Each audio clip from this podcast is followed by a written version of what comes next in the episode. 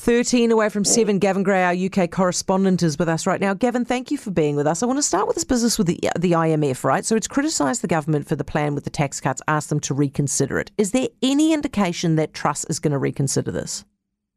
Uh, not at the moment, but the pressure is most certainly building. So on Friday, of course, we had the biggest tax package in fifty years, a forty-five billion pounds, ninety billion New Zealand dollar cut funded by government borrowing.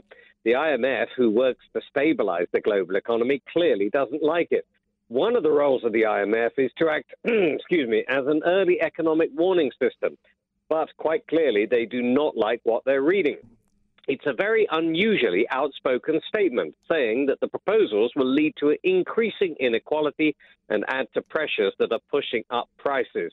Well, already this morning, the pound has once again dipped in sterling uh, value against the dollar and also against other major currencies. The fear that many have, which is why the I M F wants to get involved, is that it could not only lead to a massive problem for the economy here, but that could have ripple effects outside to other major economies too. Yeah, too right. Gavin, oh man, I cannot believe that this M P has called somebody else superficially black and then had to apologise. How long did it take for the apology to come through? Uh, there was a little bit of pushing, actually, and Rupa mm. Huck, who is the Member of Parliament for the party of opposition, the Labour Party in uh, South West London, uh, basically has uh, uh, had to go independent. Labour says, look, we've uh, going to hold this investigation uh, about what you said, and you are suspended at the moment. Uh, the Conservative Party, the party of power, have described her comments as disgusting and racist. So she was at the Labour Party conference, the annual gathering they have to discuss manifestos and policies of the future, when she was at what's called a fringe meeting. So in other words, a small meeting held on the outside of the actual main arena. And in those comments, she talked about Kwasi Kwarteng. She is the first black Conservative cabinet minister, and he, of course, is currently Chancellor. And she said, if you hear him on the radio, you wouldn't know he's black. And she then went on to describe him as being superficially black, by which I assume she meant that he didn't understand the ordinary struggles of ordinary people because he came from a uh, privileged background of going to a very posh school. But what a clumsy way of saying it, bearing in mind she herself is of Asian ethnicity.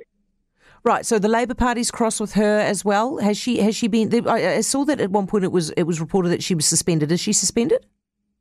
Yeah, that's right. So they've suspended her, so she doesn't have the party whip and is going to have to be independent. But that is all pending an investigation. She was all right. What do we read into the fact that Meghan Markle and um, and Prince Harry have been demoted on the website? Very, very interesting. So one always takes an occasional look at the royal uh, family website, uh, and uh, of interest has been the shuffle around since the Queen died. Now, whether Prince Charles has got a direct hand in this, I don't know, but it's very interesting to see what's happened.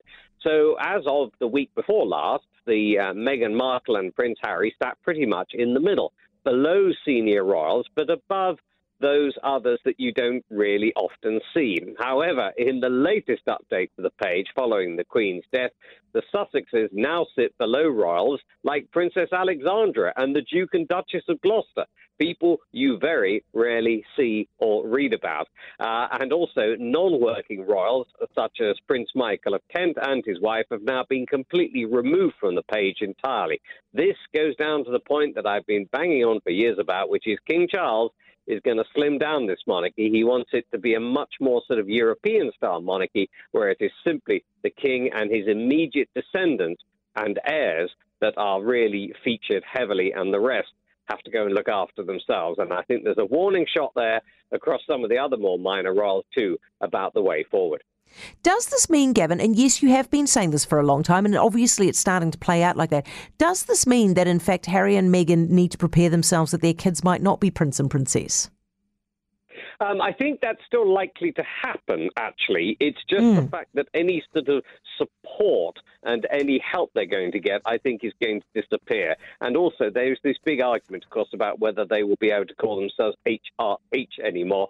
Um, so I think the children might be offered that, but I certainly think there's a, a further example, perhaps, of the huge distance, and I don't just mean in miles and physical distance, uh, between these two sections of the family.